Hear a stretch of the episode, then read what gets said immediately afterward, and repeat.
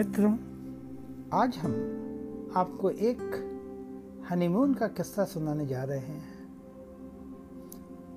ये सातवें दशक का है। वर्ष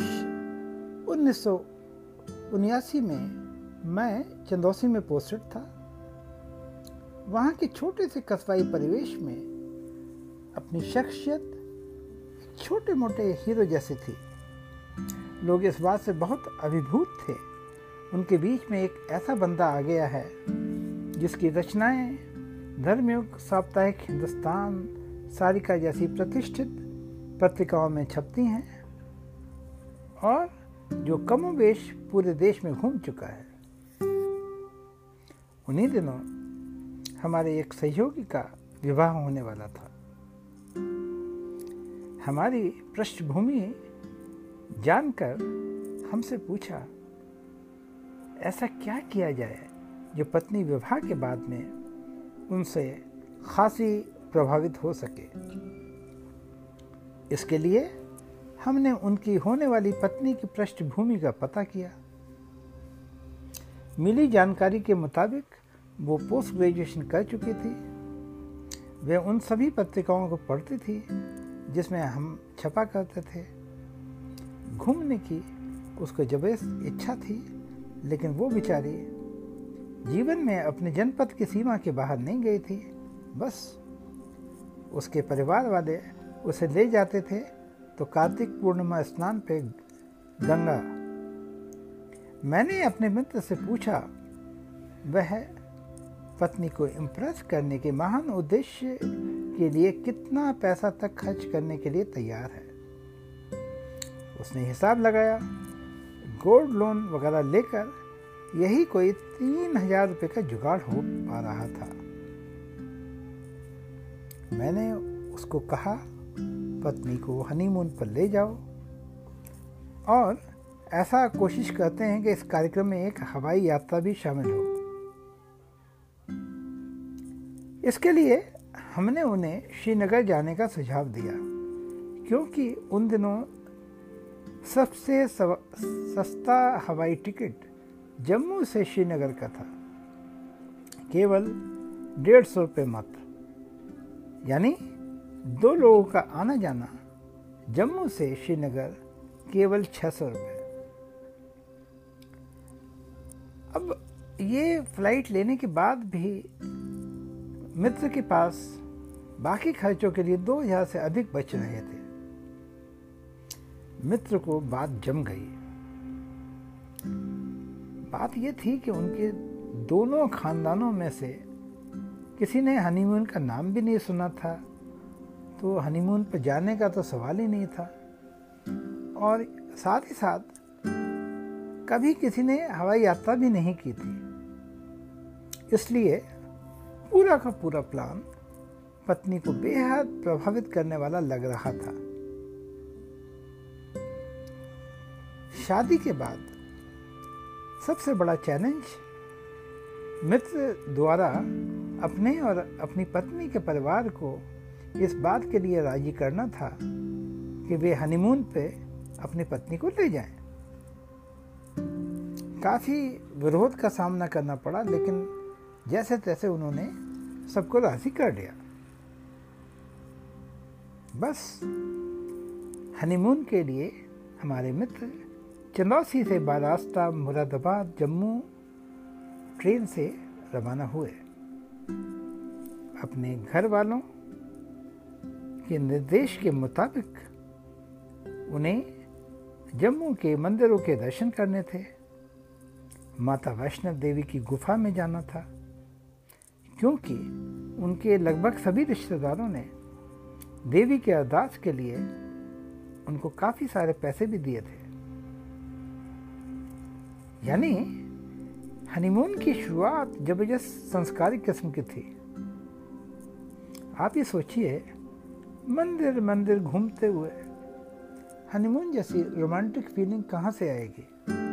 बस उन्हें जो आस थी, वो थी श्रीनगर पहुंचकर डल लेक में रहकर, बोट हाउस में घूमना, गुलमर्ग की बर्फबारी देखना, पहलगांव में लिद्दा नदी के किनारे कुछ समय रुकना।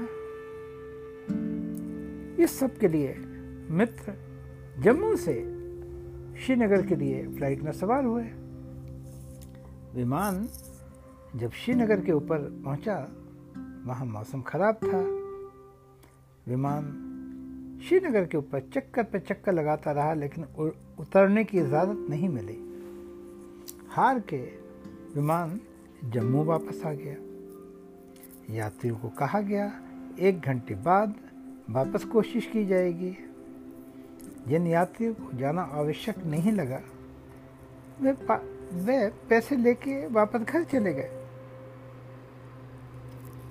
बाकी जो यात्री बचे, उन्हें एयरपोर्ट पर एयरलाइंस की ओर से लंच दिया गया।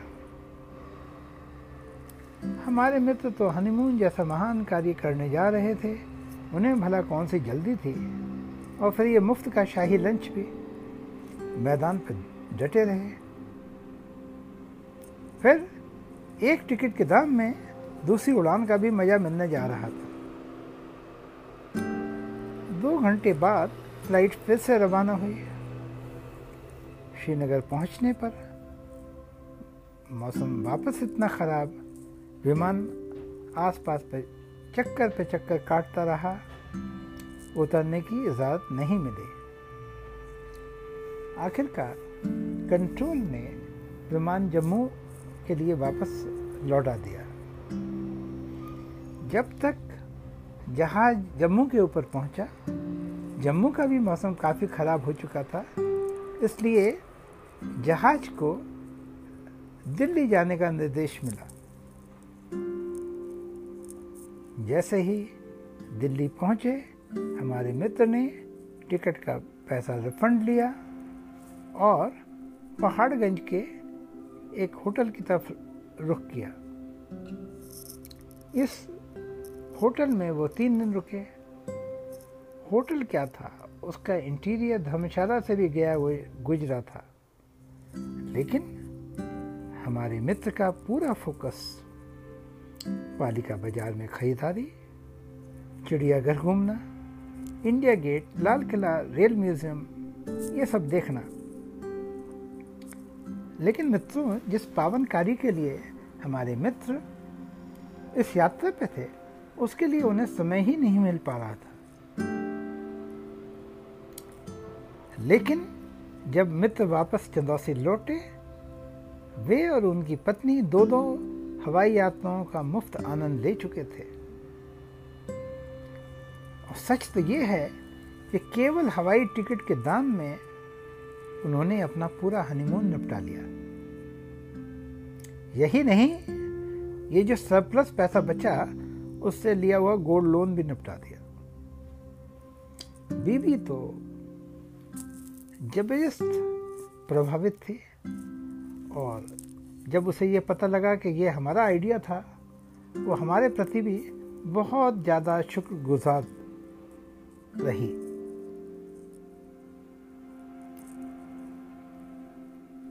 किस, किस्से की एक और हाईलाइट ये है कि जिस हनीमून के लिए हमारे मित्र निकले थे, उसकी पावन औपचारिकता चंदासी आकर ही पूरी हुई। संभवतः यह प्रसंग आज की नई पीढ़ी के लिए कोई मायने नहीं रखेगा, क्योंकि वे हनीमून तो छोड़िए अर्ली मून भी मना लेते हैं और ये सब एक्सोटिक विदेशी डेस्टिनेशन पे मनाते हैं। लेकिन हाँ वे लोग जिनके विवाह साथ में इवन आठवें दशक में हुए हैं, उन लोगों के लिए ये किस्सा वाकई थोड़ा रोचक लगेगा। शुक्रिया।